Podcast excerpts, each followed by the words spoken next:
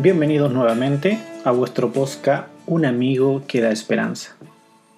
Para el día de hoy traemos la lectura devocional para adulto titulado Una buena conciencia.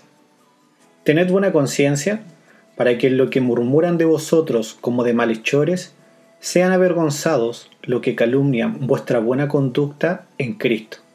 Primera de Pedro capítulo 3 versículo 16.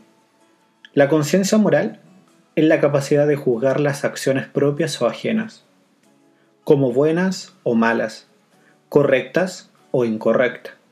Como cualquier otra capacidad es algo que se puede desarrollar o atrofiar, y su crecimiento puede ser sano o enfermizo.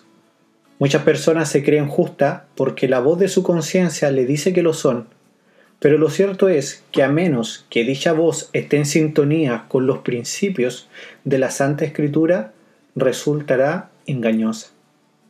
Otros viven siendo acusados por su propia conciencia, mientras que podrían librarse de los sentimientos de culpa si tan solo confiara en los méritos y en el perdón de nuestro Salvador.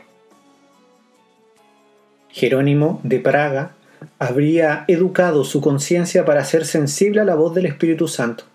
Consideraba las escrituras como norma suprema de conciencia y así a fines de la Edad Media denunció la iglesia de su época por atribuirse el poder de reemplazarla.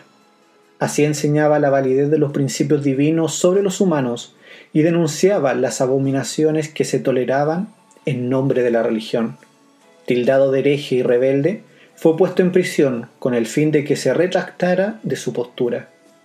Gravemente enfermo y con el fin de librarse de su sufrimiento, en un intento de complacer simultáneamente a sus perseguidores ya su conciencia accedió a retractarse de todas sus ideas, con excepción de aquellas derivadas de la santa palabra. Sin embargo, tal intento no convenció a sus acusadores, ni mucho menos a su conciencia. En un segundo concilio inquisidor, con sinceridad y coraje reconoció que si de algo debía retractarse, era de no haber sido más valiente para enfrentar con verdad y valor el fuego de la hoguera. Jerónimo de Praga fue un hombre culto y rico, reconocido por su elocuencia, que prefirió ser fiel a Dios antes que evadir el castigo de una muerte cruel. ¿Y cuántos, para evitar burlas, incomodidades, pérdidas económicas o sufrimiento, sacrifican los dictados de la razón y de la conciencia?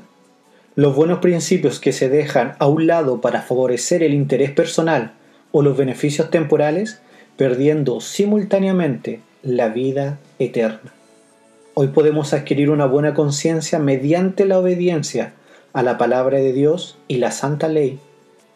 Quedará escrita siempre en nuestros corazones, porque nuestra la bendita promesa, os daré un corazón nuevo y pondré un espíritu nuevo dentro de vosotros. Podemos adquirir una buena conciencia en sintonía con los principios divinos. Que Dios les bendiga y nos vemos mañana.